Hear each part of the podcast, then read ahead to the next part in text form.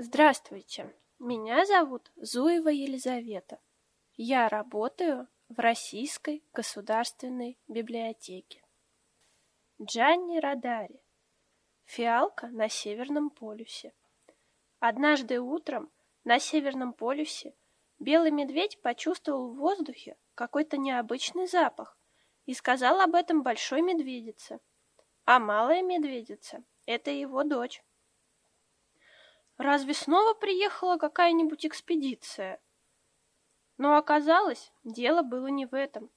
Оказалось, медвежата нашли фиалку. Она была совсем маленькая, дрожала от холода, но продолжала источать свой аромат, потому что это было ее профессией, ее призванием. «Папа, мама, идите сюда!» Позвали медвежата родителей и показали им свою удивительную находку – я сразу же сказал, что тут что-то не так, заметил белый медведь. По-моему, это не рыба. Я не уверена в этом, ответила большая медведица. Но это даже не птица. Ты тоже права, сказал медведь, сначала порядком подумав. К вечеру по всему Северному полюсу разнеслась новость. В необозримой ледяной пустыне появилось маленькое, странное, ароматное существо лилового цвета. Оно держалось только на одной единственной ножке и не двигалось с места.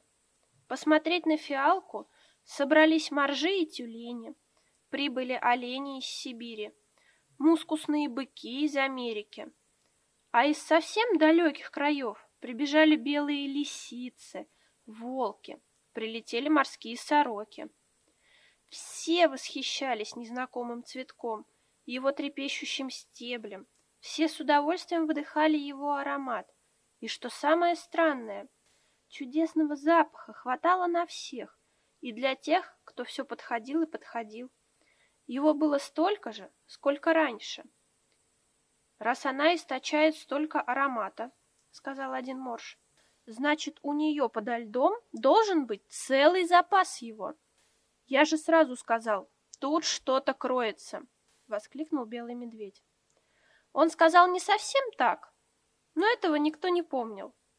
Чайка, которую послали на юг разузнать что-нибудь про странное явление, вернулась и рассказала, что маленькое ароматное существо зовется фиалкой, и что в некоторых странах растут миллионы таких фиалок.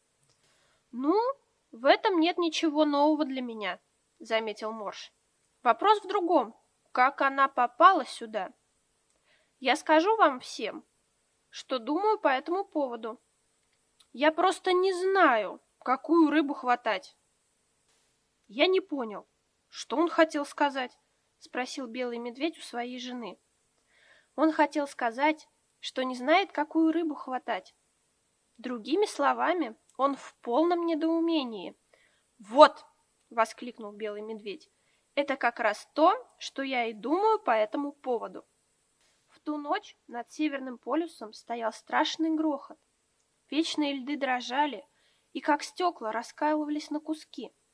Фиалка источала столько чудесного аромата и такого сильного, будто она решила сразу, за один день, растопить всю эту огромную ледяную пустыню, чтобы превратить ее в теплое лазурное море или в зеленый бархатный луг. Бедняжка так потрудилась, что силы ее иссякли. К рассвету она увяла, головка ее поникла, она потеряла свой цвет, а вместе с ним и жизнь. Если перевести на наш язык то, что подумала она в последнюю минуту, это прозвучало бы примерно так. Вот я умираю, но это не важно. Важно, что кто-то начал борьбу. И в один прекрасный день здесь распустятся миллионы фиалок. Льды растают, и тут появятся острова, покрытые лугами и цветами, и по ним будут бегать дети.